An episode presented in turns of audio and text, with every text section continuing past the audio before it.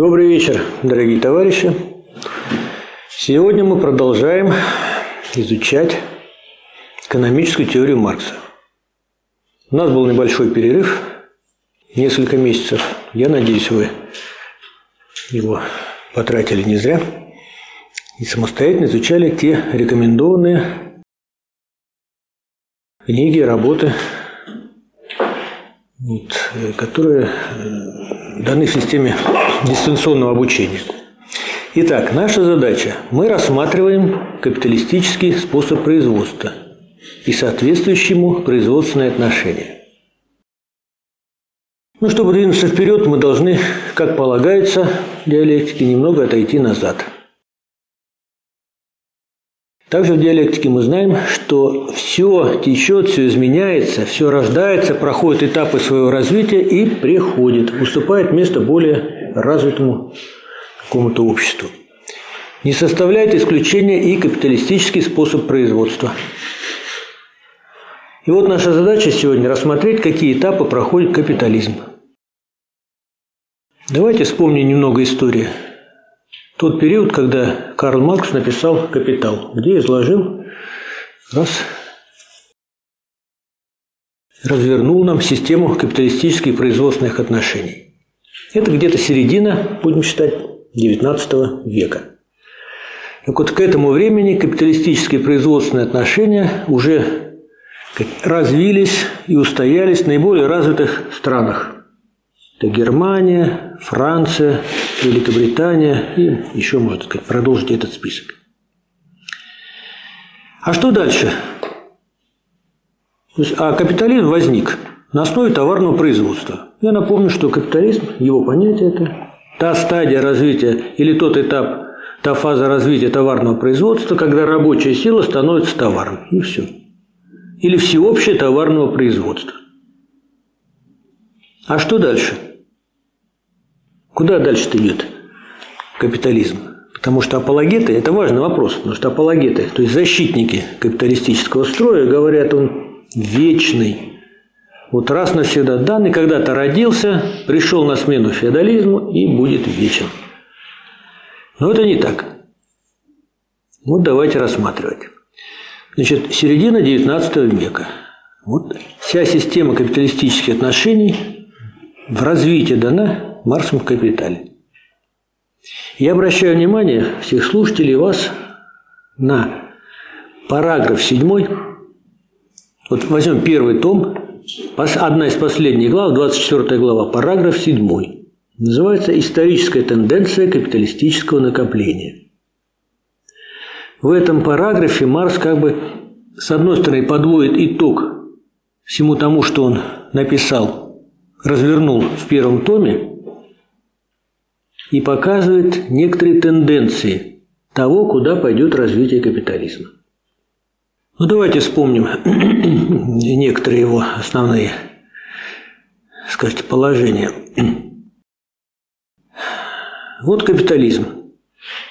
Те экономические законы, которые лежат там в сущности явлений, они на поверхности выражаются в виде принудительных законов капиталистической конкуренции. То есть какая цель капиталистического производства? Я думаю, вы знаете. Получение прибыли. Получение прибыли. И капиталисты,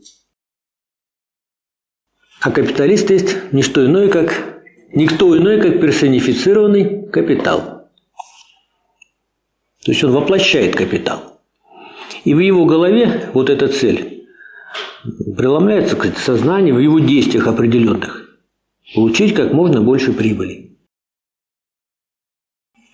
Но в сфере действительности эти законы действуют как законы конкуренции – Значит, что должен делать капиталист, чтобы получить больше прибыли?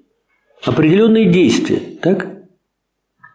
И вот эти действия, они как бы с одной стороны позволяют ему себя сохранить и, сказать, и самовозрасти, да, как представители капитала. Но с другой стороны, они приводят к определенным последствиям. Ну, это на поверхности явления, я думаю, достаточно просто. Вот много капиталов, много капиталистов. Они между собой конкурируют за получение большей прибыли. Какие они делают действия? Ну, прежде всего, внедряют какие-то новшества, повышают производительность труда, но в конечном итоге они побивают своих конкурентов. Ведь конкурентная борьба – это очень простая борьба. Либо ты, либо тебе. И вот в результате этой конкурентной борьбы происходят определенные действия, э, определенные последствия. А именно, то есть происходит укрупнение капиталов. Ну еще раз, в итоге конкурентной борьбы наиболее удачливые, наиболее предприимчивые, наиболее энергичные прибиваются в люди, а другие разоряются. В итоге что происходит? Укрупнение этих капиталов. Уменьшение количества конкурентов. И с другой стороны, совершенно верно. Мы, как диалектики, должны выбрать одну сторону и другую.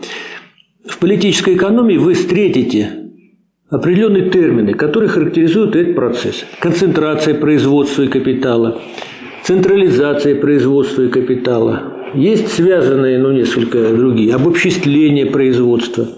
Ну, кратко пробежим. Концентрация производства. Это когда какой-то капиталист скажем, на принадлежащему заводе организует строительство новых цехов, новой техники. Вот он капитал увеличивается, концентрация происходит. Централизация.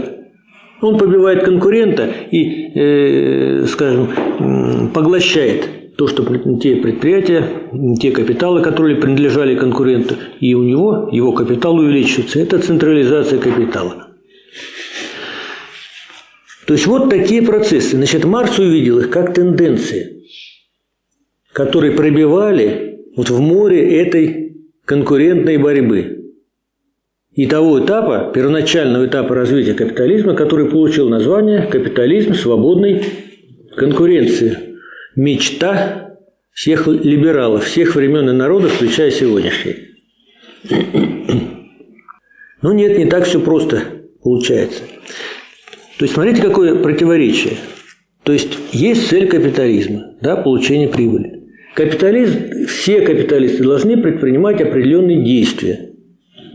И эти действия приводят к тому, что вот это, что мир капитала, сам капитализм, как бы втискивается, вползает в новый порядок, в новый мир отношений, противоположный капиталистической конкуренции.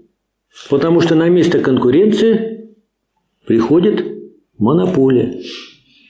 Монополия. То есть крупнейшие на место ну, большого количества там, капиталов, которые конкурируют между собой в получении, за получение прибыли, получается несколько монополий. То есть крупнейших капиталистических предприятий, которые диктуют условия всем остальным. И на рынке э, там, сырья, и на рынке сбыта, и другим вопросам. Ну, кстати, мы рассматривали на прошлом занятии в октябре. Вот норму прибыли. Я обращаю ваше внимание. Норма прибыли – отношение прибавочной стоимости к всего, а, всего авансированному капиталу. С плюс В. Есть еще какая тенденция существует при капитализме? Это рост органического строения капитала. А органическое строение капитала – это отношение В, отношение постоянного капитала к переменному – ну, проще говоря, по мере развития капитализма, да, наверное, любого общества, но в данном случае капитализма, на каждого рабочего приходится все больше и больше, что там основа, сказать, выражение техники. А соответственно, если мы посмотрим на эту формулу, прибавочная стоимость напрямую зависит от В, от переменного капитала, а С растет быстрее В. Соответственно, знаменатель растет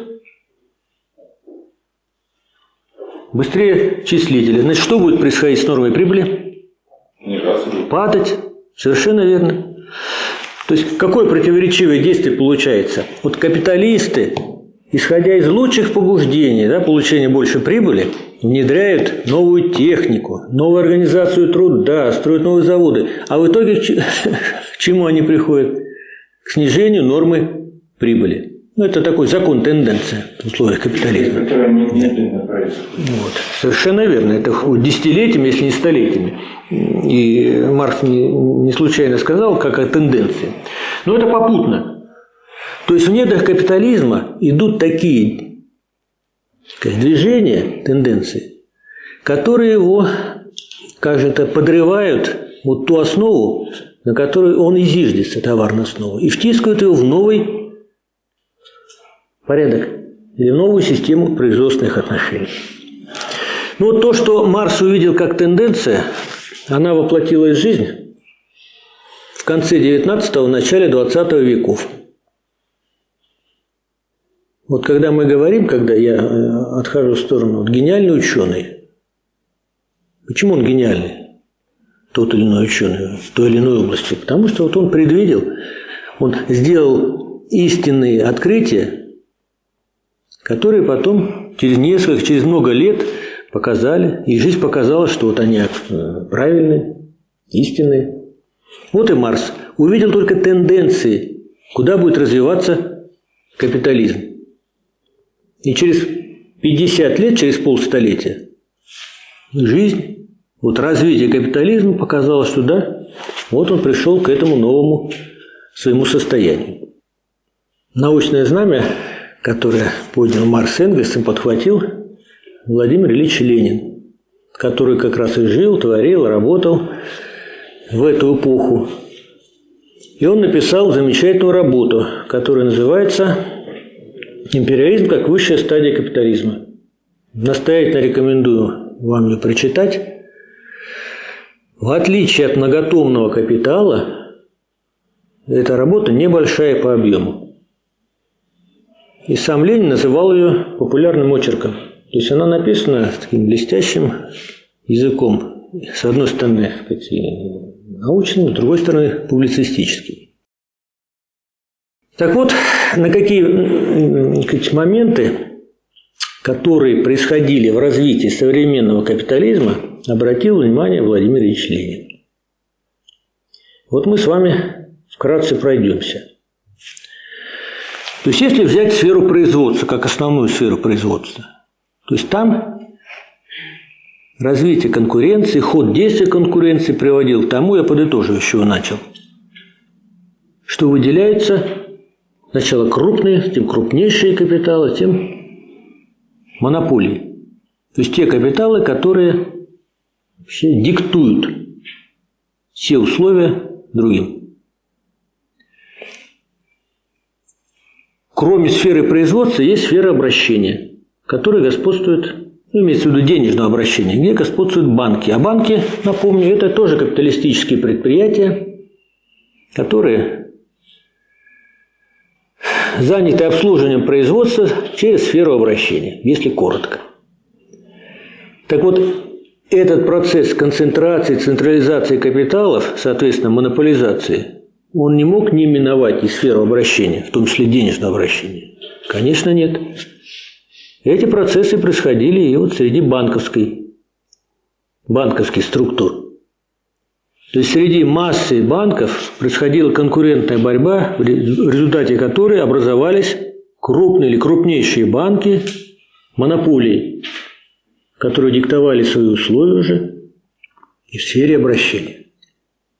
Но на этом процессы вот этой концентрации, централизации капитала, монополизации не остановились происходило слияние или сращивание банковского капитала с промышленным капиталом. Ну, чем занимается банк? Вот взять банковский капитал и промышленный. Ну, прежде всего расчетно-кассовое обслуживание. Вот в эпоху свободной конкуренции не только э, капитализм развивался в сфере производства, в торговой сфере, но и в банковской. Появились банки, э, которые э, занимались прежде всего расчетами между функционирующими капиталистами. Затем вторая функция банков. Они аккумулировали, аккумулировали, как бы собирались, хранили временно свободные денежные средства капиталистов. Третье. Они предоставляли кредиты или займы тем капиталистам, которые в них нуждались. Нет, ну это одна из основных функций банков – за счет этого они получают свою прибыль. Точнее, промышленные и торговые капиталисты вынуждены делиться своей прибылью с банковским капиталом, с банкирами. Но когда наступил определенный момент, когда банки стали монополистами судного капитала. Вообще ни один капиталист, ни промышленный, ни торговый, ни большой, ни маленький, без кредитов жить не может. И это, как говорится, обычное такое явление для капитализма. Но когда вместо банков появились банковские монополии, то есть монополисты судного капитала, они уже стали диктовать условия промышленным и торговым капиталистам. И происходило сращивание банковского капитала и промышленного. И появился новый вид капитала, который получил название финансовый капитал. Значит, понятие финансового капитала – это банковский монополистический капитал, сросшийся с промышленным монополистическим капиталом. Ну, пути сращивания многообразная жизнь показывала, и Владимир Ильич Ленин в своей работе об этом пишет. Их много путей. Например, владение акциями. Когда крупнейшие банки являются владельцем каких-то пакетов акций э, промышленных компаний и наоборот. Через личное участие представителей банковского капитала в советах директоров промышленных компаний и наоборот. Через систему участий так называемых дочерних компаний и много-много других путей. Но это кто будет интересоваться, может, так сказать, посмотреть в специализированной специальной литературе. А мы пойдем дальше. Значит, на место вот этой мириады массы мелких, средних, ну, сказать, даже крупных капиталистов, характерных для э, периода свободы и конкуренции, появился финансовый капитал. Ну а представители финансового капитала получили название финансовая олигархия. Вот у нас иногда пользуются этим словом олигархи, направо-налево.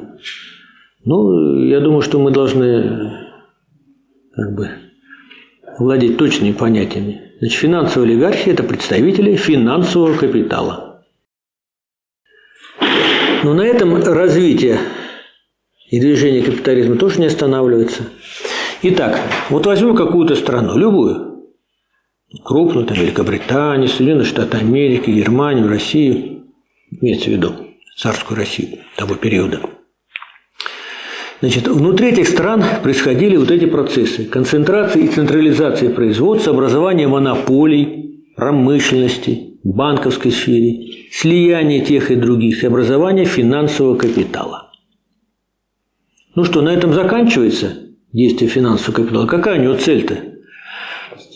Расти, самовозрастать все больше, больше и больше. И внутри своих стран, своих национальных экономик становится тесно – Значит, куда... А капиталы доросли до таких громадных размеров, что вот куда-то их нужно прикладывать. Кого не вести? За пределы стран. За пределы стран. И получил наибольшее развитие в этот период вывоз капитала. То есть, если для периода свободной конкуренции был характерен вывоз товаров, понятно, в какой-то стране производили на капиталистических предприятиях товары, вывозили, за границу продавали, получали прибыль и так далее, то в период уже монополистического капитализма наибольшее решающее значение по отношению к вывозу товаров получил вывоз капитала. Есть точное понятие вывоза капитала. Вывоз за рубеж стоимости с целью извлечения прибавочной стоимости. Но если по-простому, когда капиталист из одной стороны, монополист, крупный капитал, в другой стороне строит, на свои эти деньги ему строит завод, и он начинает эксплуатировать рабочих других стран. Выкачивать из них прибавочной стоимости и выводить, вывозить прибыль. То есть вот чувствуете различие уже. Вывоз товаров вроде как так, сегодня есть, завтра нет – а здесь уже вот эти капиталистические отношения, господство монополистического финансового капитала, вы знаете, вот так щупальца, корни пустили в виде принадлежащих им заводов, на которые работают наемные рабочие, из которых высасываются все соки, а прибавочная стоимость. Ну, вот. В наше время же, получается, не обязательно даже уже и заводы строить за рубежом. Достаточно включить их в цепочки какие-то местные будут строить заводы, местные же будут работать, а прибыль будет уходить за рубеж.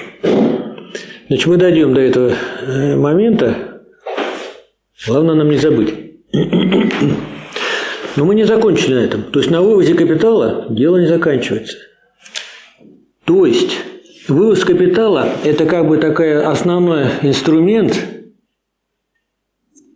экспансии финансового капитала крупнейших государств капиталистических. И вот эта экспансия доводит до экономического раздела мира между крупнейшими, скажем так, государствами, монополистическими, империалистическими. Между ними складываются союзы.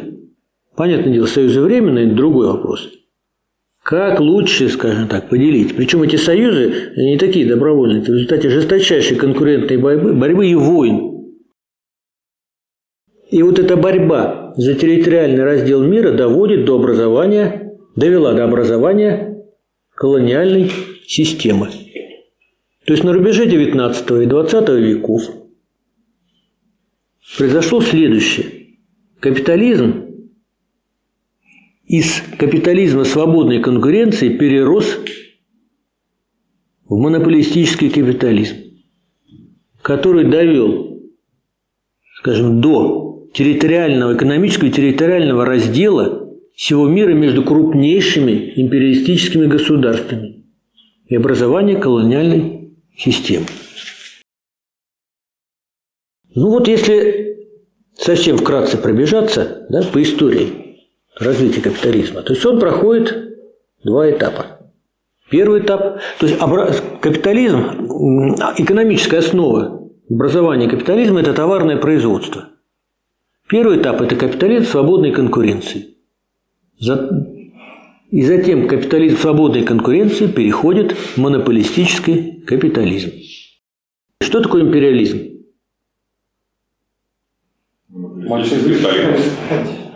Можно сказать очень коротко, это будет совершенно правильный ответ. Это монополистический капитализм. Или более точнее, это монополистическая стадия капитализма. Можно дать развернутое. Ленин в своей работе дает и короткое определение, и развернутое. То есть империализм – это определенная ступень развития капитализма, когда основные сейчас, значит, ступень развития, когда получает развитие монополии в сфере производства, банковские монополии, на основе сращивания банковского монополистического и промышленного монополистического капитала образуется финансовый капитал и финансовая олигархия, происходит раздел мира между союзами капиталистов и образование колониальной системы империализма, то есть территориальный его раздел. Ну, давайте вспомним историю. Можем, время бежит неумолимо, подведем некоторые итоги и соберем урожай. Значит, конец 19-го, начало 20 века. Во всем мире, на этом можно сказать, что сказать, сформировалась капиталистическая система. Не будем брать какие-то отдельные далекие районы, где еще, может быть, остатки первобыта общинного строя были, они, так сказать, не характеризуют в целом общую ситуацию. То есть весь мир был капиталистический. И он перешел весь капиталистический мир в стадию монополистического капитализма. Первый вопрос. А все ли страны были империалистическими? Можно ли назвать, что все страны, если весь капитализм стал монополистическим, и все страны стали империалистическими? Это вот особенно актуально сейчас – некоторые товарищи, сказать, блогеры там, и прочее, прочее, такой придерживаются позиции. Вот если взять мир капитала, капиталистическую часть мира, там все страны империалистические. Только есть большие империалисты, а есть маленькие империалисты. Нет, это будет неверно. То есть к собственно империалистическим странам, или их назовем империалистическим хищникам, да, империалистическим разбойникам, можно отнести только те крупнейшие капиталистические или монополистические страны, которые вот между собой поделили в результате ожесточенной конкурентной борьбы мир и эксплуатируют его. остальные страны. Ну вот если мы посмотрим на сто лет назад, какие страны можно было отнести к собственно империалистическим разбойникам. Великобритания, Франция, Германия, США. Ну, в старом свете Великобритания, Франция, Германия, за океаном США, на востоке Япония, ну и Россия. Но во всяком случае в работе «Империализм как высшая стадия капитализма» Ленин вот об этих шести странах однозначно говорит. Ну, Там цензура Как, была. как империалистический. И это другой э, вопрос, что в этой работе он слово социализм-то не употребляет. Это другой разговор. А так это, собственно, империалистические страны. Значит, а все остальные страны, зависимые от этих хищников, ограбляемыми, эксплуатируемыми. Это первый вопрос. Второй. Ну вот совершилось такое, в силу вот определенного исторического развития, такое разделение сил. Это что, раз и навсегда навечно данное?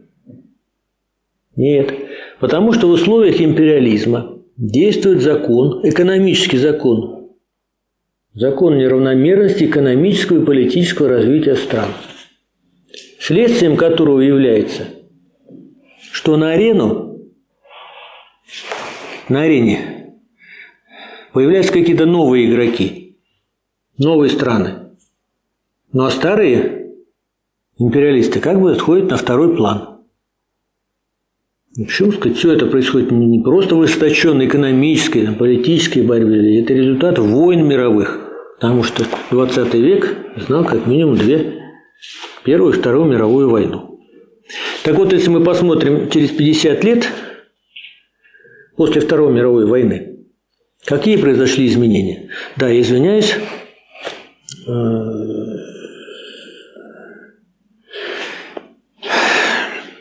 надо было закончить. Ну вот капитализм перерос свою высшую и последнюю стадию. Ленин называет как? Последняя стадия, да? И высшая стадия. А дальше за этой стадией что будет? Ну, есть еще одна ступенька, ступенька, которая получила название государственно-монополистический капитализм. Это тоже монополистический капитализм. Ну, просто он же тоже не останавливается в своем развитии. Наступает такая ситуация, когда уже буржуазное государство, а государство это есть орган политической надстройки.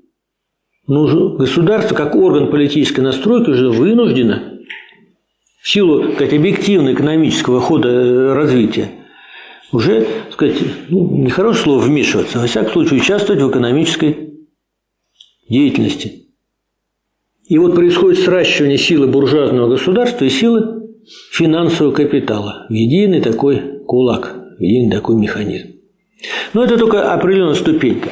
А вот дальше, после государственного монополистического капитализма, никаких, совершенно верно, никаких промежуточных ступеней между ступенькой, называемой государственным монополистическим капитализмом и социализмом, нет. Пример 1917 год, прорыв вот этой цепи, этого звена капиталистического. Советская Россия. Социалистическая революция, начало строительства социализма. И вообще характер э, современной эпохи, вы знаете, это переход от капитализма к коммунизму в всемирном масштабе. Но мы, как диалектики, должны понимать, что это не такое донаправленное движение. Это борьба, это революция и контрреволюция. Что мы имеем сейчас? Но это отдельный разговор. Так вот, возвращаемся к тому. Значит, после Второй мировой войны. Ну, во-первых, из лагеря капитализма ушла Советская Россия. Ну, вспомните, она была в числе списки империалистических разбойников. Теперь она составляла ядро социалистического лагеря. Вторые изменения. Я думаю, мы это можем сейчас вместе вспомнить. Кто вышел победителем? Неправильным победителем. Есть такое, такие термины экономические, экономические выгодоприобретатель, да? бенефициары да, Второй мировой войны. Значит, Германия сказать, поражение Япония, полное поражение Великобритании с Францией, ослабленные. Значит, на этом рынке крупнейших империалистических хищников остались Соединенные Штаты Америки. Не просто остались, они стали самыми крупными. Они стали диктовать условия всем остальным. А все остальные – это их сателлиты. Причем Соединенные Штаты Америки была создана такая система, которой, кажется, не подкопаться во всех отношениях, во всех областях. И прежде всего финансовая система, ограбление всего мира. И мы будем рассматривать, наверное, на втором часе отдельные элементы. А вот что, если посмотрим мы конец 20-го, начала 21 века, в ряде социалистических стран, ну, прежде всего в Советском Союзе, да, произошли контрреволюции, образовалась, так сказать, буржуазная Россия на базе разрушенного СССР, мелкие государства. Куда они попадают? В какой лагерь? Нет, они попадают, ну, из социалистического, если контрреволюция произошла, ну, в капиталистический лагерь. А он у нас монополистический. То есть никакого другого капитализма, кроме как империалистического, сейчас нет. И нет уже более ста лет. И, соответственно, они попадают в разряд, можно предположить, зависимых от более крупных хищников. И прежде всего крупнейшая капиталистическая акула Соединенных Штатов Америки.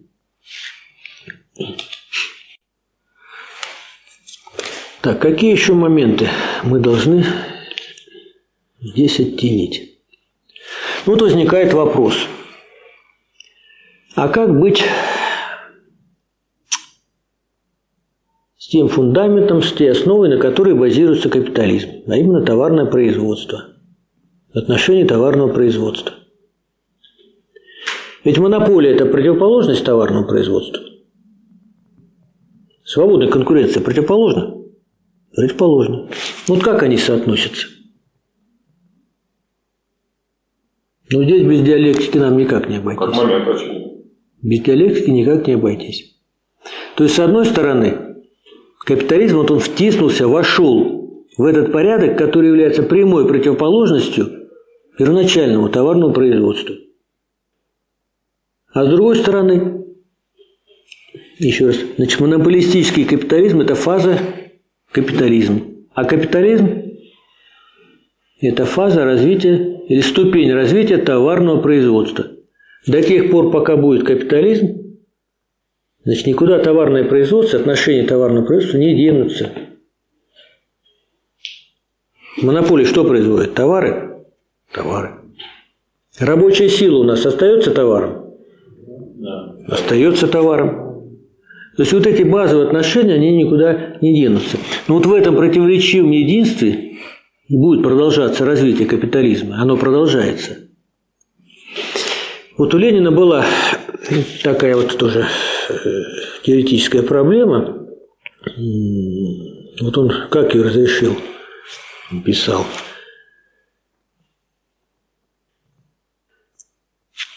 Он как публицист блестящий находил такие очень яркие формулировки. Вот он писал о соотношении общих свойств империализма и товарного производства. Товарное производство еще царит и считается основой всего хозяйства, но на деле оно уже подорвано, и главные прибыли остаются, достаются гением в кавычках финансовых проделок. Ну, имеется в виду финансовый капитал представителя. То есть мы имеем противоречивое единство свободной конкуренции и монополии. Как он пишет, черты чего-то переходного, какой-то смеси свободной конкуренции с монополией. Вот это такой первый вопрос. Второй. А вот как быть социализмом, который идет на смену капитализму? Вот в 17 году в слабейшем звене монополистических стран произошел разрыв советской, э, в России произошла социалистическая революция и началось строительство социализма. Вот откуда берутся социалистические отношения? Ну, поскольку все страны были, ну, был, господствовал капитализм. Очевидно, предпосылки социализма они возникают в капитализме. То есть капитализм, образно говоря, это мать, мать социализма. Но есть отличие между тем, как капитализм вышел из феодализма и как социализм выходит из капитализма.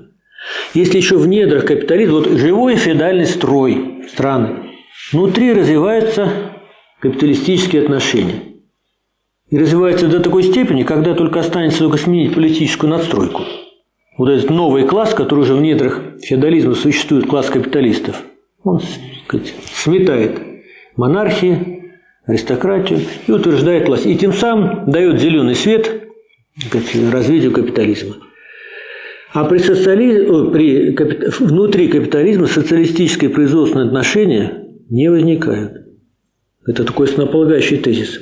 Единственное, что Ленин внес уточнение в этот тезис, в это положение, ну, рассмотрев высшую стадию капитализма, э, империализм, за исключением наиболее развитых форм. Ну, например, банковская система. Вот в Советской России рабочий класс совершил революцию, установил диктатуру пролетариата, взял власть в свои руки. Стоит задача строить новые экономические отношения. зачем разрушать банковскую систему? Не нужно. Вообще банковская система, все образное выражение Владимира Ильича, это нервная, нервные узлы всей экономики. Они выполняют важнейшую функцию. Надо только их объединить, эти массу коммерческих банков, в один государственный банк, что и было сделано. Также другие, например, почта или железные дороги. Нужно разрушать единую, единую сеть железных дорог. Смысла нет. А вот дальше, конечно, нужно строить отношения. Но это у нас другой вопрос уже. Так, и что еще надо сказать? Ну вот историческое место империализма. Получается, Какое оно? Первое – это монополистический капитализм. О чем мы говорили?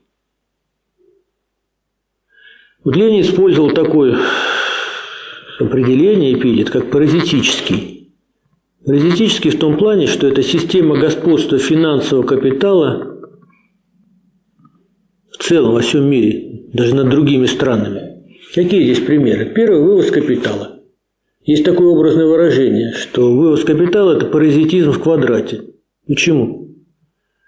Ну, понятно, что когда капиталист эксплуатирует трудящихся в своей стране, это, в общем-то, по сути дела, паразитизм. А вывоз капитала – это паразитизм в квадрате, еще и эксплуатируются трудящиеся других стран. Появление огромного слоя рантье. Кто такие рантье? Еще не государственные, частные сначала, а потом уже целое государство.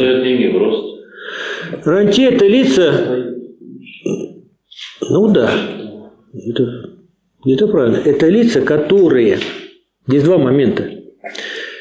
Они отделены от участия в какое-либо предприятии, непосредственное участие, а живут на проценты от капитала.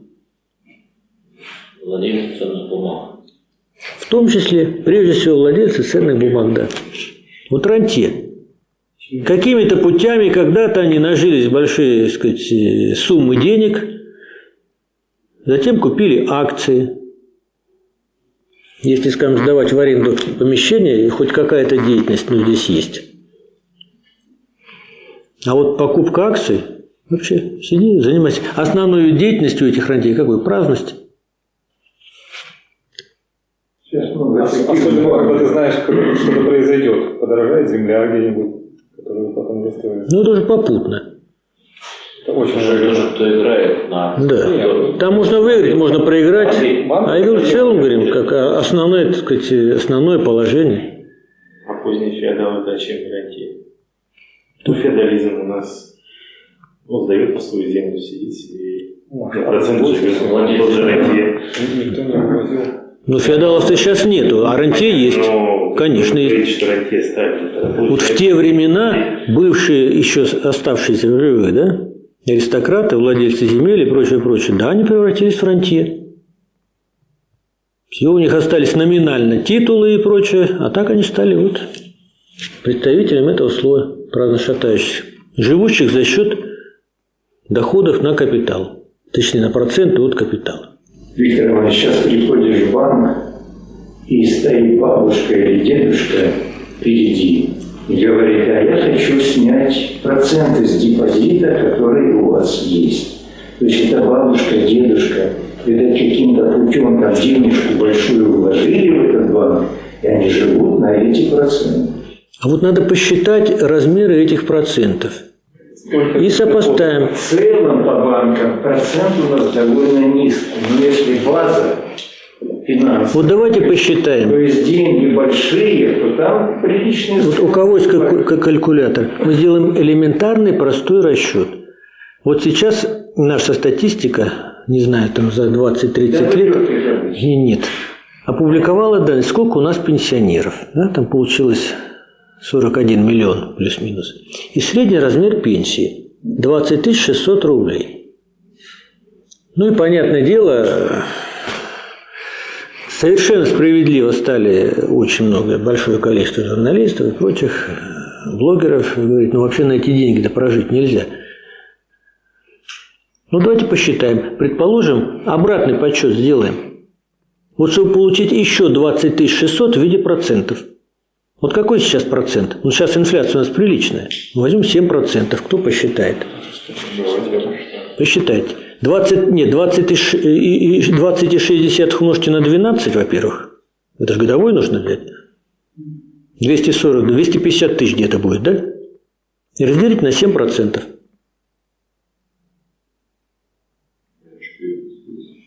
Двадцать шесть десятых на 12? Умножьте на 12. Ну, возьмите 250 тысяч приблизительно будет. 17 тысяч. Сколько? 17 тысяч. Да нет. Так, я умножу. 250 тысяч надо разделить на 7%. Это годовых сейчас 7%. Значит, сколько он должен иметь вклад, чтобы получать в год 250 тысяч? Надо умножить на 14. То есть это где-то... 3 миллиона 530 тысяч. Вот давайте, 3,5 миллиона. Много у нас бабушек и дедушек имеют 3,5 миллиона. Да ну что вы смеетесь? Ну, если она на Да дай бог 100 тысяч, ну 200 тысяч. Значит, ей выгодно е- снимать ежемесячно. Ну, Снимать потом тысячу же, понимаете? Вот, вот, вот, Нет, уважаемые, не тысячу она снимает. А, Вот если у нее, вот дай бог, накопили они свою трудовую жизнь 200 тысяч, 300, 400, 500, это крохи. Поэтому никак их нельзя отнести к ранте, которые живут на проценты капитала. Они, они не живут, они существуют на вот эти крохи 20 600 рублей. Еще к ним 2-3 тысячи, которые получают от этих процентов. Это не то совсем. Инфляция больше съедает, это вы знаете. Так, мы должны закончить. Значит, появление слоя рантье – характерная черта монополистического капитализма. Следующая тенденция к застою. Ну, давайте представим, монополия. Ну, период свободной конкуренции, мечта либералов. Вот что должен делать капиталист? Должен выбиваться в люди, побивать конкурентов, да, повышать производительность труда, внедрять какие-то новшества. Если он не будет это делать, его побьют. Выкинут его разорят. А если вот он побил всех своих конкурентов и стал монополистом, чего нет у него здесь конкурентов, то возникает что тогда? Тенденция к застою. Зачем ему внедрять, повышать производительность труда, если он и так монополист, если он захватил рынки сырья, захватил э, рынки сбыта и получает не просто прибыль, а сверхприбыль, монопольную прибыль. Ну вот здесь аккуратно надо выражаться, тенденция к застою. Потому что конкуренция, так сказать, все-таки остается в каких-то, так сказать, размерах, каких-то э, масштабах. И вот такое противоречивое единство. Четвертое. Вернемся к капиталу Марса, вот к той седьмому параграфу 24 главы. Там еще один вывод замечательный, что вот идет развитие капитализма, да, усилится общественное обобществление производства, усилится его общественный характер, а с другой стороны присвоение остается частным. И вот это противоречие развивается, обостряется и в конечном итоге разрешается. Каким образом? Что рабочий класс разрушает капитализм, берет власть в свои руки и осуществляется, устраняет капитализм. Эта опасность существует, правильно? И наиболее, скажем, дальновидные капиталисты это понимают. Что они могут делать? Вот эти представители финансового капитала, которые не просто прибыль получают, или там среднюю прибыль, как в условиях капитализма свободной конкуренции, а монополистические прибыли или сверхприбыли можно подкупать. Да, профсоюзных вождей, рабочих вождей и верхнюю прослойку. Вот в тот период они получили название labor lieutenants, рабочие лейтенанты. Это слой как буржуазившихся рабочих, это главная опора буржуазии, и агенты буржуазии в рабочем классе. Но вообще в целом вывод, что империализм, несмотря на все свои негативные вот эти нехорошие черты, характеристики, это переходный к новому строю. Вот Ленин использовал такой термин, как канун социалистической революции. Но чтобы это произошло, должны быть объективные и субъективные предпосылки. Это тема у нас отдельного разговора. У него так, такие два момента есть у. С, одной стороны, у него э, сращивание пр- промышленного капитала с банковским, а в другом месте у него подчинение э, э, промышленного банковского. В итоге все-таки вот именно происходит подчинение. Потому что если посмотреть на Америку, например, там них банки рулят, а Плохим последствиям. General Electric уже давно больше делает прибыль. Вот обратите на внимание, вот, с чего начинается монополизация? С производства, с промышленности, так? Затем у того же Ленина. Монополизация банковской сферы. А финансовый капитал понятие он дал ведь какой? Не промышленный капитал, сросшийся с банковским, а наоборот.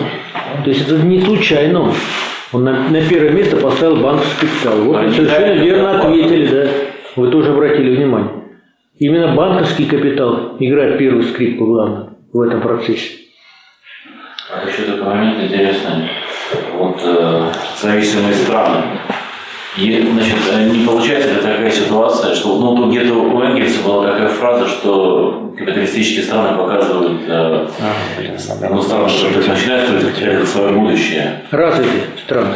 Да, не получается ли такая ситуация на самом деле, что не, не так, как Энгельс сказал, получается по, жизни по-другому, что эти страны они вечно остаются в состоянии зависимости, и как бы там происходит все время стадия накопления капитала. И капитал и происходит как, как в России, да, но у нас все время путают вывоз капитала да, и вывоз денег. У нас происходит вывоз денег и ресурсов. Вывод, да. Вот. И, и вот эти страны все время остаются в этом зависимом состоянии. Посмотрите, вот Энгельс с, э, с Марксом сделали такой вывод на основании анализа вот капитализма, как он развивался в те годы. И они предположили, что социалистические революции произойдут ну, где-то одновременно как в большинстве наверное, развитых стран. Вот они так предположили. А развитые страны, понятно, Германия, там, Франция, Великобритания и так далее.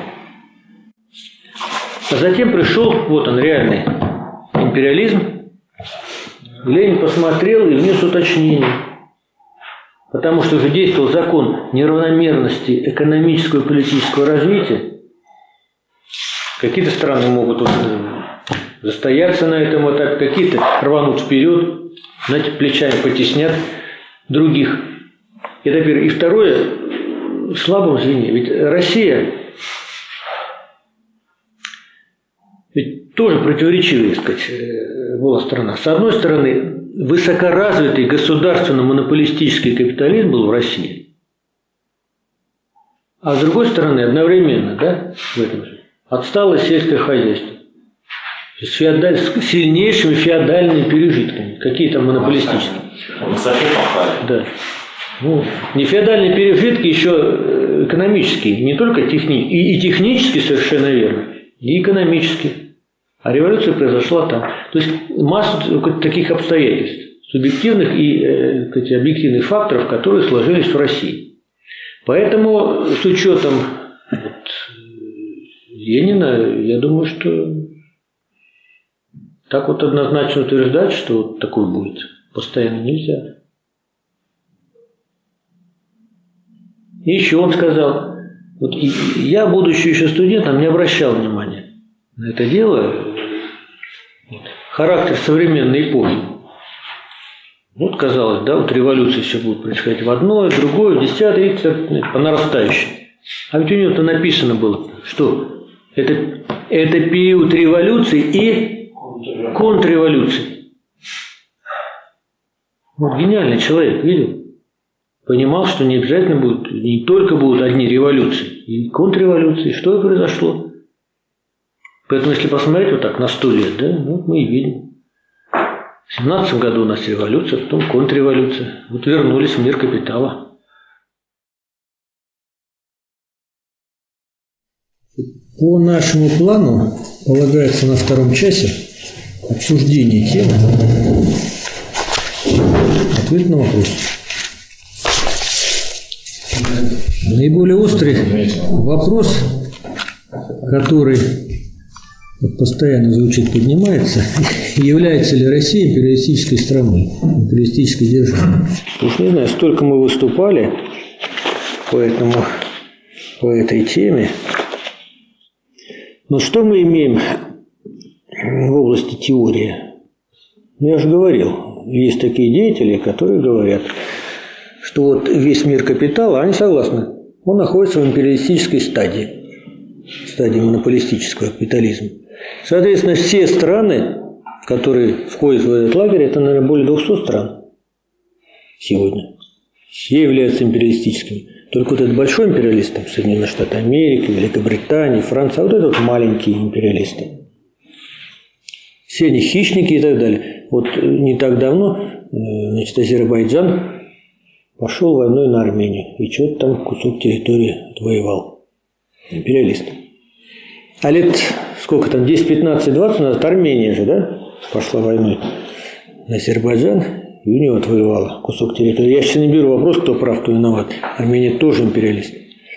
Ну, конечно, это не так. Наивно. Есть другие деятели. Например, э, вот я знакомился с брошюрой одного из теоретиков марксистско-ленинской партии Германии Штефана Энгеля. Называется «Возникновение новоимпериалистических стран». Она вышла в июле 2017 года.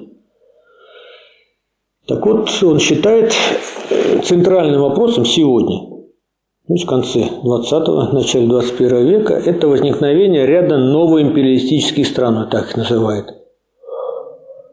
Он обозначает новоимпериалистическими странами группы из 14 стран. Это государства БРИКС, Бразилия, Россия, Индия, Китай, Южная Африка. Государство МИСТ есть такая организация. Мексика, Индонезия, Южная Корея, Турция. Также туда относятся Аргентина, Судовская Аравия, Катар, Объединенные Арабские Эмираты и Иран. Вот.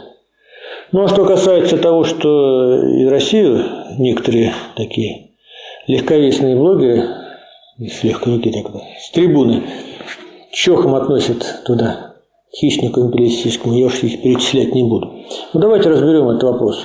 Вот э, вы начали совершенно сказать, э, правильно, прошу продолжить вашу мысль. Я слышал, что вывоз капитала в России есть, какие-то предприятия в Африке, эти наиболее крупные э, наши монополии, они, они пытаются делать предприятия вот в других странах. Таким образом, соответственно, там нужны, ну, нужны ресурсы, и, там, и частные военные компании у нас действуют в Африке. Вот уран французов отжали, например. И так далее. То есть есть такие проявления у нас. Вот мы должны брать, наверное, не отдельные какие-то факты, а всю совокупность фактов и брать их в единстве, чтобы посмотреть. Ну давайте начнем с вывоза капитала. У нас преобладает вывоз, вывоз денег, как я уже говорил. Ну, вывоз капитала. Значит, вот у Ленина такого признака вывоз капитала, как признак империализма, и его характеристика нет. О, решающее значение вывоза капитала или преобладающее значение вывоза капитала над вывозом товаров. Совершенно верно. Поэтому и применительно к России, э, какой у нас объем вывоза товаров? Ну, в лучшие годы был 500 миллиардов долларов. Вот так крупно, я округляю. Вот после санкций где-то было 300-350 миллиардов долларов в год. Вывоз товара. Зафиксировали, да, эту цифру? Вывоз капитала. Есть статистика, Центральный банк дает. Нет. В 10 раз меньше. Порядка 30 миллиардов, плюс-минус. И это называется, ну, по-научному, вывоз капитала. Я пока не захожу туда вглубь, мы разберем, вывоз ли это капитала или нет. То есть вот первое, да. Вот, говорю, 300 миллиардов вывоз товаров, и где-то 30 миллиардов так называемый вывоз капитала. Ну, уже несопоставимые понятия. Я, кстати, обращаю ваше внимание, на сайте Фонда рабочей академии разместили замечательную статью, кстати, слушатели второго курса университета Морозова и Елена Николаевна, вместо России, Россия в капиталистической части мира. Вот, прошу ознакомиться, там масса таких цифр и доказательств в развернутом виде. Так вот, коли мы начали с вывоза капитала. Значит, вот первое. Вот у меня, во всяком случае, уже вызывает вопросы. Теперь здесь чисто. Дальше смотрим. Значит, вывоз капитала. Еще раз, понятие, которое мы на первом части давали. Значит, вывоз капитала. Вывоз стоимости за рубеж с целью получения прибавочной стоимости. По-простому, когда российские капиталисты вывозят за рубеж капиталы, на которых либо покупают там заводы, либо на эти капиталы строятся новые заводы. Эксплуатируются тамошние рабочие, и прибыль выкачивается сюда. Так вот вопрос. Вот эти 30 миллиардов – это вывоз капитала или что-то иное? Здесь звучала правильная мысль. Догадка, что это не вывоз капитала, а это вывод прибыли. Потому что наша статистика, скажем, того Центрального банка дает нам список стран, куда вывозится капитал. И там каждый год, и за все время. Вот за все время наблюдений, это так называемые накопленные остатки вывоза капитала, они достаточно так сказать, большие, тоже порядка 300 миллиардов долларов будет за все годы. Так вот, я эту цифру запомнил, это на, на 21 год. 188 миллиардов долларов, долларом эквиваленте, было вывезено в одну страну. Называется Кипр. В числе списк, списки крупнейших получателей якобы капиталов, вот вывоза капитала российских олигархов, как их называют, предпринимателей, бизнесменов. Следующие страны, я буду там, может, не по порядку, по памяти, значит, Сингапур, Люксембург, ну, Кипр, Багамские острова, Сейшельские острова и прочее, прочее, прочее, прочее, прочее. Да. Значит, вы можете назвать хотя бы один завод, построенный на Кипре, либо в Люксембурге?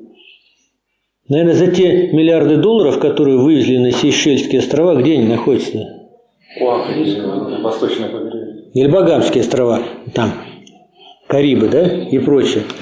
Там, наверное, наши капиталисты вот эти, из этих долларов вот, зеленых, они тротуары мастят, наверное, больше ничего не могут делать. Но я, сказать, иронизирую. Есть, значит, вот эту статистику надо брать с другой статистикой. Есть еще цифры Центральный банк Российской Федерации дает. Это ввоз капитала. Ну, называется, правда, все инвестициями, красивое слово, инвестиции. Сколько ввезено и откуда, из каких стран. Так вот, вы найдете удивительное совпадение, что сен капитала большей частью поступает в Россию вот из тех стран, куда якобы они вывозятся. И на первом месте с колоссальным отрывом идет Кипр. Там разница может несколько миллиардов рублей. Там 188 миллиардов вывезли, а где-то 180 везли миллиардов долларов. 8 миллиардов по пути потеряли, но я так понимаю, да, совершенно правильно. Наверное, купили там где-то яхты и прочее, дворцы и так далее. Ну, о чем это говорит? То есть туда деньги выводятся, российскими капиталистами. Ведь эти страны, они какой статус имеют? Офшор. Совершенно офшор это что такое? Офшор, да? Это страны налоговые на- страны, которые дают максимальные налоговые льготы. Туда можно перевести свои капиталы, заплатить минимум налогом, таким образом легализовать. И дальше уже направить по другим путям. То есть что получается на самом деле? То есть даже эти 30 миллиардов, которые там плюс-минус каждый год вывозятся, это не вывоз капитала. То есть мы с большим сказать, основанием можем сказать, что это вывод прибылей российскими капиталистами за рубеж. А вместе с прибылями, если мы туда залезем, сказать, э, мы, по-моему, частично рассматривали, выводится и часть денежных средств, предназначенных на амортизационное отчисление, то есть на просто восстановление основных фондов. И часть то, что могли бы отправить на выплату заработной платы. Все туда гонят. Там легализуют, и затем под видом иностранных инвестиций возвращают в Россию. Но эти деньги уже тяжело будет отнять, потому что это уже деньги не, наших капиталистов, это уже иностранные инвестиции, это тяжело, это серьезное дело. То есть поэтому вот эти цифры, это только частичные, говорят о том, что вряд ли что вывоз капитала для российского капитализма является решающим или определяющим по отношению к вывозу товаров. Еще два примера. Вот крупнейшая наша монополия какая? Газпром. Это действительно ну, не только крупнейшая Россия, она входит в список там крупнейших монополий мировых. Можно сказать, международная монополия. Они сейчас, все эти монополии, которые торгуют за рубежом, обязаны давать известную информацию, в том числе там, годовые отчеты, любопытные документы. По итогам, по-моему, 2021 года вот, я ознакомился с таким отчетом э, «Газпрома». Они сейчас красочные. Э, Две таблицы. Два изображения земного шара. Первое называется «Куда вывозят капиталы?» Какие страны?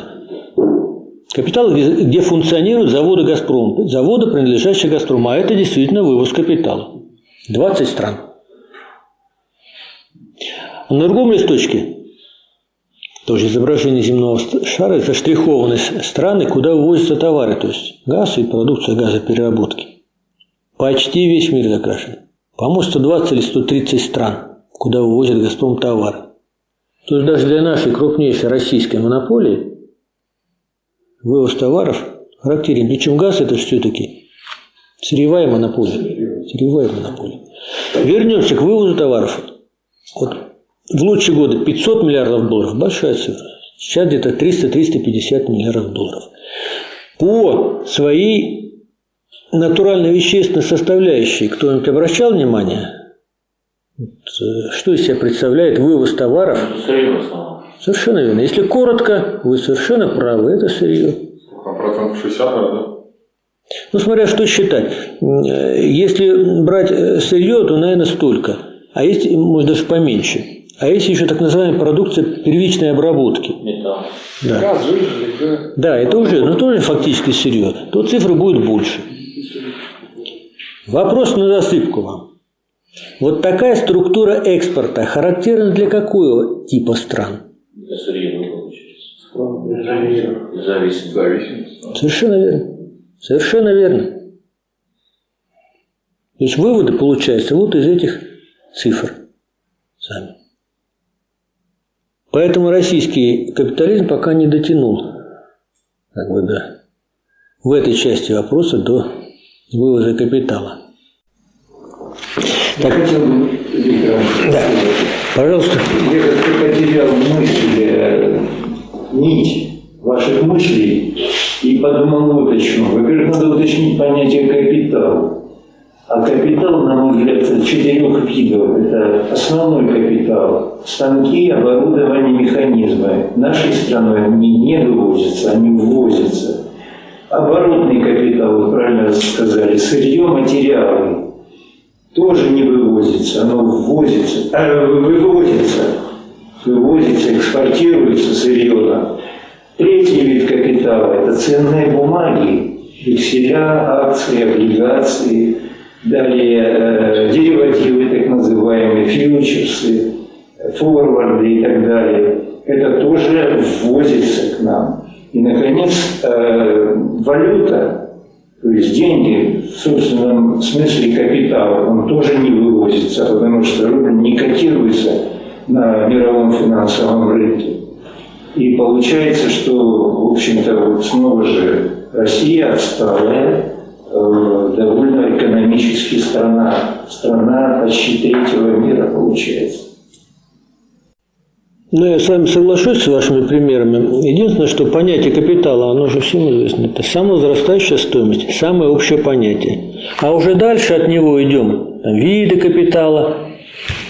Капитал подразделяется на постоянный переменный, на основной оборотный. И это уже другое. Так а что вы хотели выяснить этим? Я не могу понять. Выясняем, Банальные общие правила. И все знают, что Россия сырьевая страна. Не все знают. Есть тенденции такие. Ну, как вот берешь иных трибунов в кавычки, вот они выходят и говорят, Россия империалистический хищник, Атуева и прочее, прочее. Ну, если провести аналогии, то буржуазия, мелкая буржуазия, мелкая буржуазная, ну, ну, если в этом плане, то Россия, да, Россия вывозит, вывозит станки, вывозит э, Ну да, средства со измерения. стороны третьего мира. Россия строит атомные В СНГ. станции. В СНГ. Ну да. Ну и что? Ну, Сейчас, сейчас, сейчас. И не европейских же рынков. Какая разница, в Европу, в Китай или куда? Большая разница. Да нет, Большая. разница. Давайте по одному. Если мы Будьте добры. да, можно говорить о том, что со- сопоставлять объемы того, другого, а говорить, что если она вывозит в Европу, это, это нормально, а если она вывозит в Китай, то это несерьезно, это смешно. Конечно, не Какая разница, это куда? Отсюда отставание. Если она будет вывозить э, объемы больше, чем другие капиталистические страны, какой-нибудь в Австрию, ну не Австрию, ладно, ткнул пальцем в Австралию, что что, она перестанет быть Что? Экономически развитые? Да не развитая. А Есть ли э, смысл вот, уточнить этот момент? А, вот мы когда говорим, есть империалистические хищники страны, есть зависимые страны. Это какие-то ну, абсолютные понятия? Или все-таки надо брать зависимости от того, по отношению к кому страна является хищником? Если мы говорим про Соединенные Штаты, здесь понятно, что ну, тут тотально, да, как так можно говорить, что это но можем ли мы говорить, что по отношению к Соединенным Штатам Россия является зависимой страной, а по отношению к каким-то другим ну, странам, ну, менее развитым, может быть, и имеет признаки империалистического хищника. Я не скажу, что является, но имеет признаки. Так можно говорить или это некорректно? Я думаю, это некорректно. Ведь давайте вернемся в историю развития капитализма. Ну, какие отношения между странами капиталистическими еще до эпохи монополистического капитализма? Ну, какие отношения? Дружеские или кто кого съест? Ну, не просто конкуренция, войны постоянные. Даже сейчас возьмите любые вот капиталистические страны, которые граничны между собой, любые из 200. Вы всегда, если внимательно посмотрите на их отношения, обнаружите проблемы у них. И территориальные, и прочие, и, сказать, доходящие до военных столкновений, не только конкуренции. Это первое. Второе. Ну, понятное дело, более крупная страна капиталистическая всегда будет стараться давлеть. Не, не просто конкурировать, а эксплуатировать по возможности более слабую страну. В любом случае. Поэтому здесь, наверное, корректнее сказать, что крупная по размерам капиталистическая страна, среднеразвитая, пытается эксплуатировать более слабые, еще более слабые страны, там, соседние, так сказать, граничащие с ним. Но, собственно, к империалистическим хищникам это относятся только те, которые, вот, если мы берем эти признаки, характеристики империализма, да, они же не, не рядом положены, вот эти пять признаков, которые Ленин вывел в своей работе, они выводятся один из другого. А это те государства, чей финансовый капитал вот, поделил весь мир между собой, всех остальных поделил. Я же приводил на своих... Российскую империю отнесли, вот ту революционную, капиталистическую. Конечно, да. Они строили заводы, они вывозили капитал, и они точно так же зерном торговали, как сейчас нефть торгуют. Ну, приведите аналогию, можно сказать, тоже она не была капиталистическим хищником. Вот там Германия была, Франция была, а Россия, что там как раз французы строили эти заводы, и англичане строили, то есть, ну, Нет, территории захватывались активно. Территории захватывались, капитал-то не вывозился. Но какие территории захватили? Ну, всю Азию, Железная дорога. Персия, Иран. Где Польша? Китай была попытка, ну, правда, Навальный Попытка где? Где тогда? Я же здесь Здорово, не каких Сколько миллиардов своих кстати, заводов? Россия потеряла? 5-4, по-моему, миллиарда потеряли они. Здесь нельзя брать вот отдельный какой-то момент, где строил, а вот брать в совокупности всех вот этих признаков, Хорошо. до- которые доводятся до экономического и территориального раздела мира. Мир был разделен между крупнейшими государствами. Крупнейшие были, вот, пожалуйста, Великобритания, Германия, Франция, США, Россия, Япония. Крупнейшие. Вполне возможно, к ним можно еще кого-то отнести. Это крупнейшие. Была ли Россия в таком случае империалистическим хищником по тем критериям, которые вы только что озвучили, которые применяли к современной России? В те, значит, в те годы, то есть с лишним лет назад, В те годы были другие критерии. нет, те же критерии были.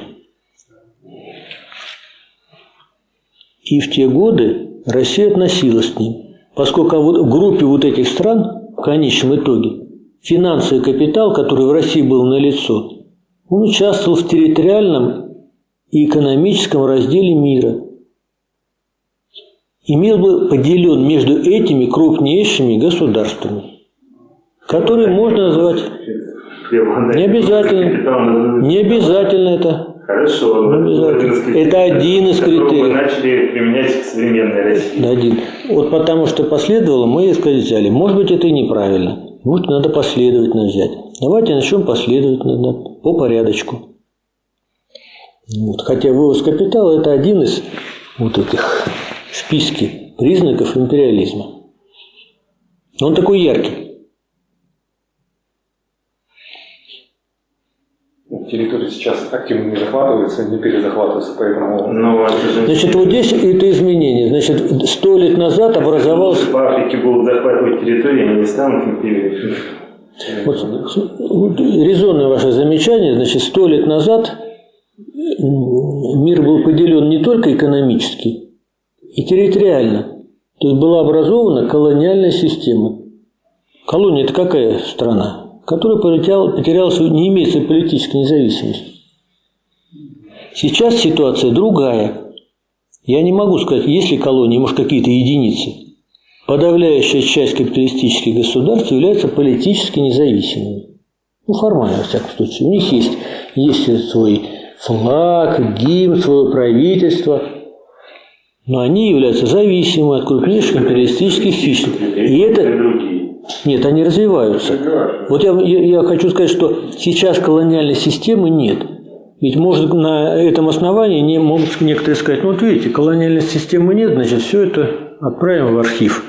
Эти, сказать, э, работы Ленина и прочие его выводы. Ведь колониальная система – это что такое? Система ограбления, сказать, крупнейшими странами более, так сказать, слабых, зависимых. Система осталась? Осталась. Только она существует при некоторых других условиях. При, при политической, так якобы независимости этих государств. Но система ограбления остается. Она более того, она более развитая. Вот мы можем рассмотреть и показать те моменты, которые изменились. Я могу сейчас в оставшееся время все это обрисовать очень популярно. Особенно, так сказать, в финансово-экономической, банковской сфере. Кто там является хищником настоящим и где место России. Если желание, давайте, у нас время есть, мы рассмотрим. Значит, начнем с чего? Вот банковская сфера. Значит, после Второй мировой войны, когда образовался один крупнейший хищник, он продиктовал, как будет функционировать весь мир по системе расчетов, кредитования и прочего, прочего, прочего. Были созданы соответствующие инструменты. Значит, главная валюта мировая я не беру пока социалистический лагерь, так назовем. Какая? Доллар США. Есть евро. Ну, тут уже представители, так сказать, других, другой группы этих самых империалистических хищников. Так вот, до Второй мировой войны такого не было. Это новое явление. Давайте по порядку смотреть. Значит, я такой даже пример приведу. Есть две страны, Россия и Китай. Крупные страны. Да. Крупные. Вообще по мощи Китай уже по ВВП, по, по ряду показателей, он обошел Соединенные Штаты Америки. Россия крупная капиталистическая держава. Находится ну, в конфронтации прямой с главным империалистическим хищником Соединенными Штатами Америки. Вопрос на засыпку. В каких валютах или в какой валюте осуществляются расчеты о взаимной торговле России и Китая? Ну, насколько я знаю, пока что пытаются уйти от доллара. Но ушли или нет, не знаю. Отвечая на вопрос, вы правильно мыслите. Две основные валюты – доллар США и евро. Вот удивительное дело, да? Ну как это может быть так вот понять? Нет, я могу сказать почему. Потому что, ну, допустим, вот взять Потому что крупнейшая капиталистическая держава Соединенные Штаты Америки вот, диктует свои условия и никуда от этого пока не деться. ну, на доллар просто можно купить все. А если какие-нибудь Вот и именно. рупии, Вот им. Это уже последствия. То есть Соединенные Штаты Америки создали такую систему ограбления, вообще господства, что от нее пока никуда не деться. И здесь масса как бы дополнительных примеров.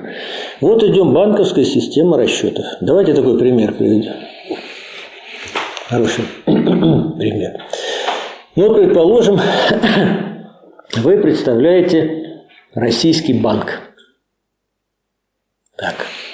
А вы представляете банк какой-нибудь страны американской, Латинской Америки. Ну вот российская компания заключила контракт, а заключила контракт с бразильской компанией импортной, что-то покупает кофе, да? Нужно перевести деньги.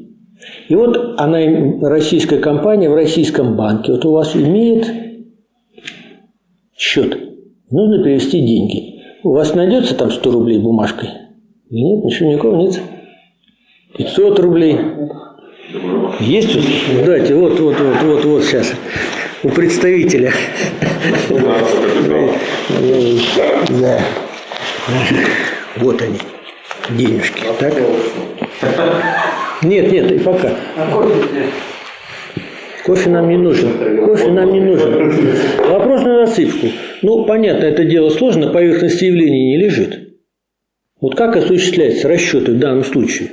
Ведь все же, так сказать, у нас со всех, со всех трибун три- кричат, что вот Россия там участница мировой системы расчета, все мы туда внедряем сюда, э, в эту международную систему. Ну, так доллар лучше перевести. Его валюту. я мою понимаю, я валюту. понимаю, подождите. как Во-первых, совершенно верно, это будет доллар США, это будет доллар. Это будет рубль? Нет. Это будет бразильский реал? Нет. Реал, нет, реал. Нет, это будет доллар, это во-первых. Во-вторых, а коли доллар, как идет система расчета? Вот она сделана была, и она такая, сейчас популярна, объясню. Вообще-то, э, теоретически можно э, сказать, что вот эти два банка, российский банк и, скажем, бразильский, должны заключить между собой соглашение и открыть у себя счета. Вот вы правильно мыслите. Э, Счета, которые открывают банки друг у друга, называются корреспондентские счета. Ну, если компании открывают там текущие счета, корреспондентские счета. Этого никто не делает. Это настолько расточительно, вообще, тысячи банков невозможно, в принципе, сделать. А что делается?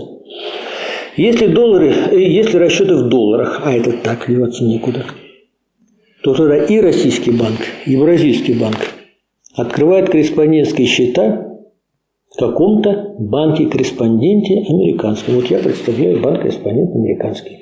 Я открою вам счет. Вы хотите перевести денежки, да? Пожалуйста. Пожалуйста, вот ваши денежки, вот вам ваш корреспондентский счет в банке американском. Вот ваш корреспондентский счет, видите? Вот денежки. Будьте спокойны, денежки останутся в целости и сохранности. Значит, ваша компания российская хочет перевести миллион долларов бразильскому контрагенту в уплату за поставки кофе. Вы даете- она дает поручение вам, поскольку деньги держат в вашем, сказать, в российском банке. Российский банк дает поручение кому? американскому банку перевести миллион долларов на счет бразильской компании. А бразильская компания держит счет в бразильском банке, а бразильский банк в американском банке корреспонденте. Я получил. Я исполняю, исполняю все дело мгновенно, секунды. Я с вашего счета списываю денежки, перевожу деньги на ваш счет. На ваш счет. Вы, а почему вы улыбаетесь? На ваш счет. Видите, вот это ваш счет. Вы не верите? Это ваши денежки, они в целости есть. Вот это и шутку, и всерьез. И более того, вы И знаете, что произошло? Что произошло? Сделка будет совершена, потому что вы, как бразильский банк, скажете, деньги от российского контрагента получили. Значит, бразильская компания даст отмашку и пароходно перевезут мешки. И на компьютере вы их видите. Да. А вот что на самом-то деле? Во-первых, это мы отдельно рассмотрим. Это доллар США, так? Второе. Через американский банк. Вот я показал. Деньги. То есть вы получали выписки, то есть бумажечки в электронном виде. То есть все, все, все нормально, все совершено. И вам все нормально. А где настоящие как бы денежки были? Они как были в американском банке, так и остались. Они от него никуда не уходили. И на эти денежки я могу дать кому-то кредит. Я дам кредит, а вы мне вернете. Только вернете побольше, с процентами. Да. Пожалуйста, спасибо. Во-вторых, в долларах США. Вот чтобы доллары США, вот российский банк открывает корреспондентский счет в американском банке, там должны быть денежки, чтобы провести расчет. Как минимум миллион. Откуда этот миллион получается? Но если прокрутить всю эту цепочку, это значит, пропуская промежуточные звенья, это значит, что на миллион каких-то реальных товаров из России должно поступить в Соединенные Штаты Америки. А Соединенные Штаты Америки, пусть компания, ну, нажмут на кнопочку, сейчас печатать это деньги не нужно. Сейчас нажал на кнопочку и, пожалуйста, в электронном виде. Перейдут туда. Последние цифры, которые я встречал, в мире ходит порядка 10 триллионов долларов. 10 триллионов. Нет, это всего. 10... м, Нет, они обеспечены мощью политической, экономической, военной Соединенных Штатов Америки. Вы зря, они ничем не Добавлю обеспечены. Вот и реал, и рубль, они же будут обмениваться по некоему валютному курсу, пристегнутому к доллару. А за валютным курсом всегда кроется ППС, так называемый, паритет покупательной способности. А за, ПП за ППС там более тысячи наименований реальных товаров. Мне хочется, конечно, я не знаю, что там за товары, но там, видимо, ведущие товары стран, которые они производят. По- Получается, что сила любой валюты и доллара, и рубля э, отражает только силу тех товаров и услуг, которые производит данная страна. Это отдельный вопрос, но он пока вот как бы стоит э, косвенно к той теме, которую мы Поэтому обсуждаем. мы ругаем там доллар, евро. Мы не ругаем. Но Надо забывать, что промышленность американская, европейская, она на порядок выше других промышленностей. Вот. То есть, и- сейчас, э, по-моему, деньги производит. нет, а- Америка это крупнейшая экономическая держава в экономическом плане, и политическом, и военном. То есть, если коротко, вся мощь Америки стоит за этим долларом, за этими 10 триллионами и 6 или 7 триллионами э, золотовалютных запасов, которые держат другие страны. То есть, первое, значит, чтобы значит, Америка нажала на кнопочку 10 триллионов вот есть бумажек, пускай назовем по-старинному. Соответственно, чтобы другие страны, а они пользуются им, на 10 триллионов долларов уже перевели реальных товаров. Реальных, которые пользуются, так сказать, Соединенные Штаты Америки. Следующий момент. Что такое инфляция? И это много моментов. Мы сейчас идем по цепочке. Э, Может, я беру наиболее такие яркие, на мой взгляд. Вы знаете такое явление инфляция? Помните, да? Кто может назвать, что такое инфляция? Повышение цен, Совершенно верно. Денег обращении. Не-не, нет, вот совершенно правильно сказали. Относительно товаров. Только не а цен. Повышение цен да, на все товары, кроме товара рабочей силы. С точки зрения государственного монополистического управления, это один из методов управления экономикой. Это перераспределение фактически. То есть буржуазное государство перераспределяет национальный доход от одних в пользу других. Ну, прежде всего, так сказать, со своих трудящихся в пользу финансового капитала. Так вот, американский финансовый капитал не только своих трудящихся грабит. Потому что в прошлом году какая инфляция была в Соединенных Штатах Америки? По-моему, 8% официально. Я знаю, что больше. 8%, да. То есть настолько обесценился доллар. Соответственно, американские трудящиеся потеряли, но и все остальные страны.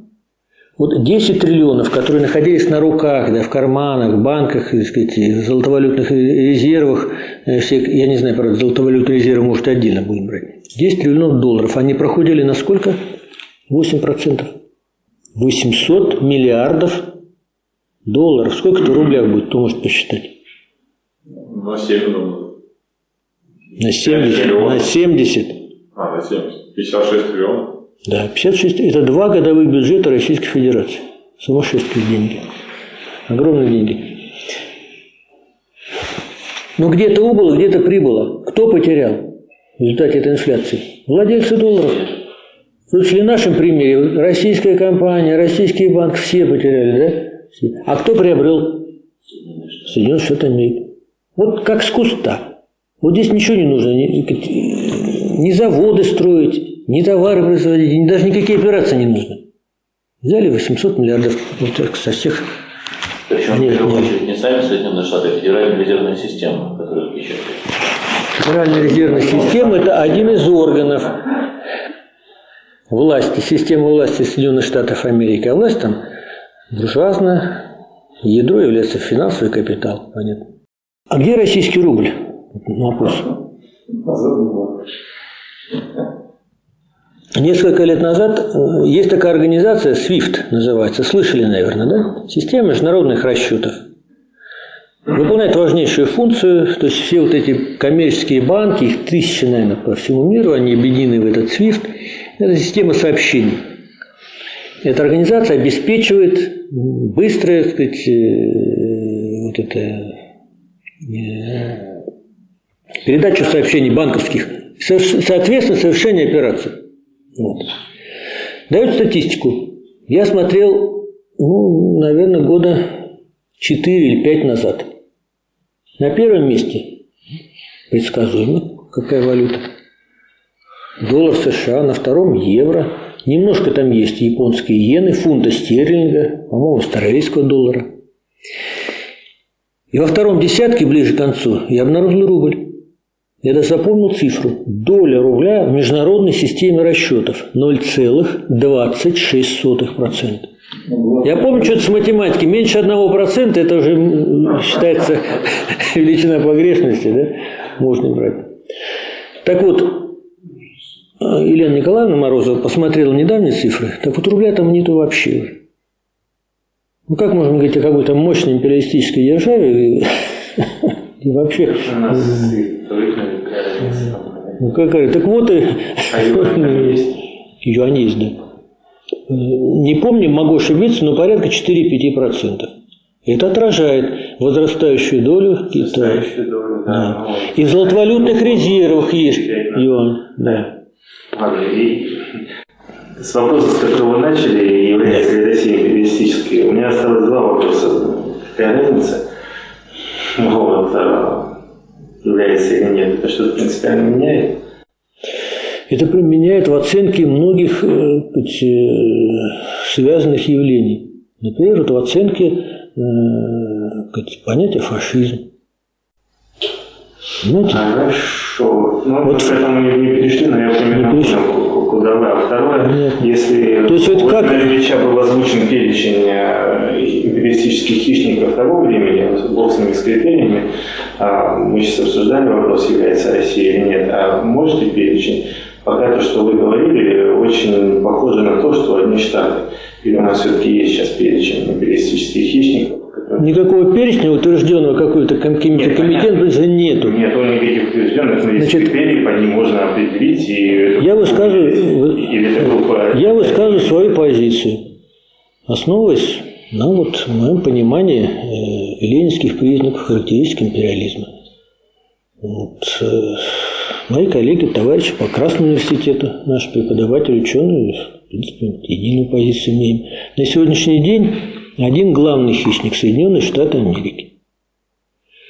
Вокруг него другие, поменьше хищники. Можно перечислить. Германия, Великобритания, Франция, возможно, на Италию и так далее. Но это вопрос все-таки отдельно я бы э, пока оставил в стороне. Но вот эти страны, Великобритания, Германия, Франция, точно можно назвать империалисти- империалистическими хищниками. И действуют они в связке с главным хищником – Соединенные Штаты Америки. Какая это связка? Могу только образный пример привести. Вот э, из природы. Вот есть такая огромная акула, которая пожирает всех. Вокруг нее помельче плавают акулы. Не, не припомню, помельче акулы, которые вот и в мире этих хищников какие отношения? Остатки дадут. Ну, с одной стороны, наверное, они загоняют жертву, может, принимают участие. Вместе накидываются, дробят. Ну, кто, кто больше, тут больше кусок э, откусит. И с другой стороны, если сам зазеваешься, тебя что же? Твой собрат покрупнее хищник тоже съест. Вот такие там отношения. Конечно, они делятся между собой. Есть главный, а эти помельче. Ну, Тогда вопрос Китая. Китай социалистическая страна. Индия. политическая. Индия капиталист, крупная капиталистическая страна, которая сейчас по объему, нет, по объему она находится на третьем месте, если не ошибаюсь. Но я бы, не- я бы, какие критерии? Это чисто экономический анализ. Вот я не вижу э, никаких э, причин называть Индию, причислять к империалистическим. Ну вот я нигде вот в том списке, неполном списке всяких там э, критериев отнесения к империализму, э, где-то вот Индия вот прозвучала, либо Рупия, ну нету. Ну, просто если для РФ принципиально, является ли она империалистическим хищником? Она в наше внутреннее дело. Странно, не является принципиально. Я Вполне возможно. что Китай очень много предприятий создал, добывающих, особенно в Африке. Это как относится к вывозу капитала? Африка, Казахстан, наша Средняя Азия. Китай, кстати, экспортирует товаров больше все равно, чем. Значит, давайте так вот. Общая позиция следующая. В политической сфере Китай социалистическая страна, а в экономической не социалистическая. А в чем В экономической она... политической сферы Китая? Как-то вот... Там была совершена со- социалистическая революция, установлена диктатура пролетариата, власть находится коммунистическая партия. А в экономике там переходный период идет. Переходный период характеризуется наличием многоукладности. Там есть и социалистический или коммунистический уклад называем, капиталистический уклад есть, мелкотоварный уклад. И характеризую, я закончу. Содержание переходного периода очень простое. Она была такая формулировка еще в советское время. Кто кого. Либо социализм победит, социалистический уклад вытеснит мелкотоварный, капиталистический, либо наоборот. Если капитализм победит, то Китай будет так же, как и СССР, сказать, возвращен э, в лагерь капитализма. Будет капиталистическая страна. Если обратно. И сейчас сказать, кто победит, я не могу. Ну, Там ведет идет борьба. снаружи как капиталистическая страна. Он вывозит капитал, он строит заводы Отвечу. в Африке, он строит заводы. Отвечу очень просто. С волками жить Хорошо, По но волчьи. если он ведет себя как капиталистическая страна, то можно его к капиталистическим хищникам относить? Можно к нему эти критерии? Ну, нет, конечно. Нельзя, и только Ну, потому, конечно, что он считает, что там... Да не, не- не поэтому. Империалистическая страна – это какая страна? Та страна, где господствует финансовый капитал. Я буду совсем укорачивать. такой финансовый капитал, который выходит за пределы своих стран, экономически, территориально делит другой мир. Но нет господства финансового капитала в социалистической стране. Давайте возьмем, ну ладно, период э, там, СССР, когда еще, еще до буржуазной революции, до сказать, обратного сказать, переходного периода от коммунизма к капитализму. Строили заводы, строили. Огромное влияние было и политическое, и экономическое. Но это не, был, э, но это не была империалистическая страна, это было влияние другого порядка. Да. Может, глупый вопрос. А, но если а, вот капиталистическая страна сейчас вывозит капитал, да, капиталистическая страна, то социалистическая страна, если вот э, занимается по, ну, постройкой заводов за рубежом и так далее, как это туда называется? Это, это же не вывоз капитала, они же не получают а, надо. а- определение вот этого вот процесса, как Получают. Если они капиталистические страны, то они получают Получают. это если социалистические, не помогают, понятно. социалистические Если там государства. нет господства финансового капитала, то что выводится? Капитал или что-то другое? Вот я в этом сейчас не, могу разобраться. Как это правильно? Нет,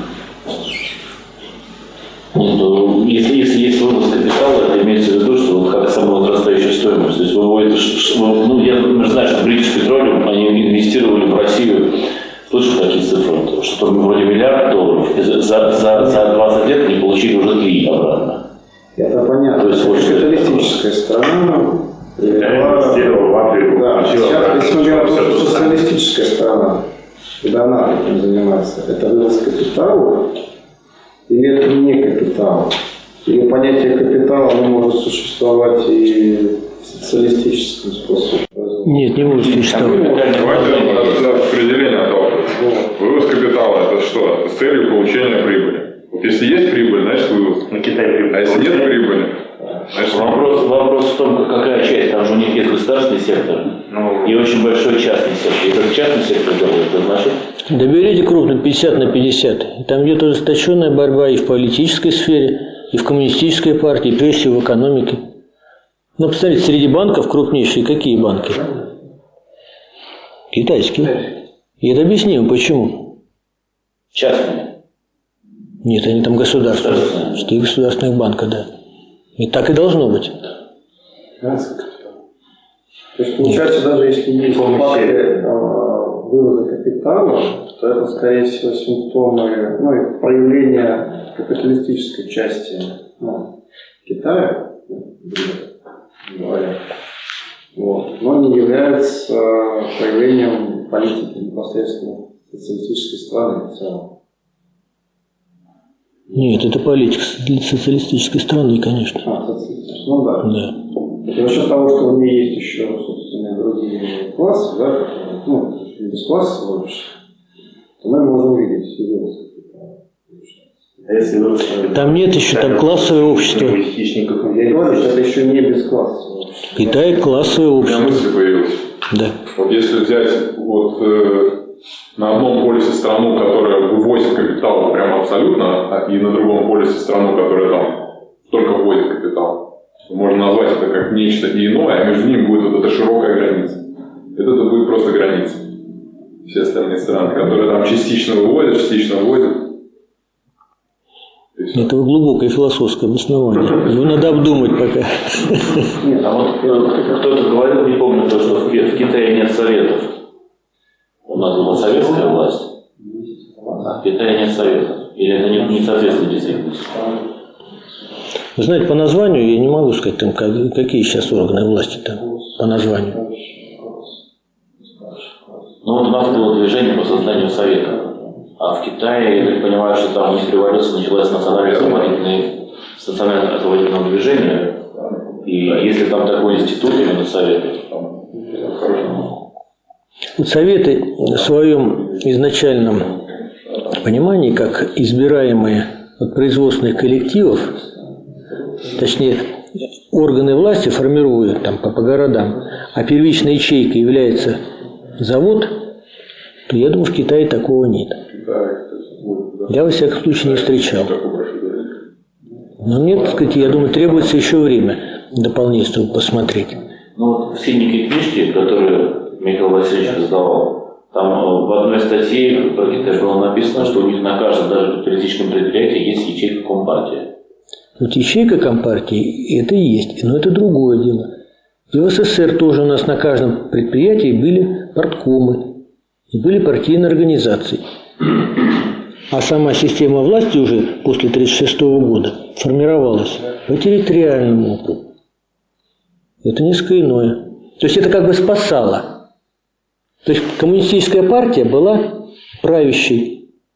А как она действовала? КПСС у нас.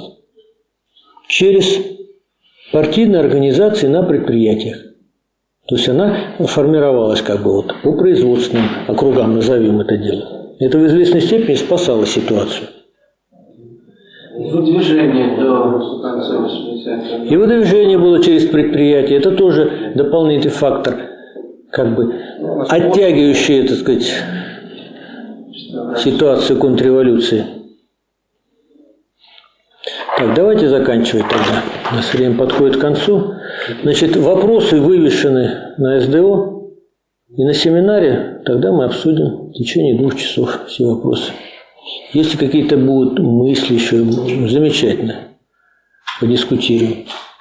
Еще можно сделать вопрос о крупной величине. Астрономический долг э, США и другим странам в том числе, он как-то влияет на ситуацию в мире и экономия, Ну, безусловно, влияет. А что из этого? ну, в какую сторону идет? 30 триллионов, да? Как минимум 31 уже. Вот на ваш вопрос э, отвечу вопросом. Вот идут, идет специальная военная операция, да, военные действия на Украине. На одной стороне Россия, на другой стороне, в том числе Соединенные Штаты Америки. Степан Степанович, кто оплачивает военные действия противников России? В том числе и Россия. В том числе совершенно верно. И напрямую, и опосредственно. Вот какая хитрая система сделана Соединенными Штатами Америками, да? что Россия частично оплачивает армию Украины, которая воюет против России. Вот так вот. Насколько все перепутано и противоречиво.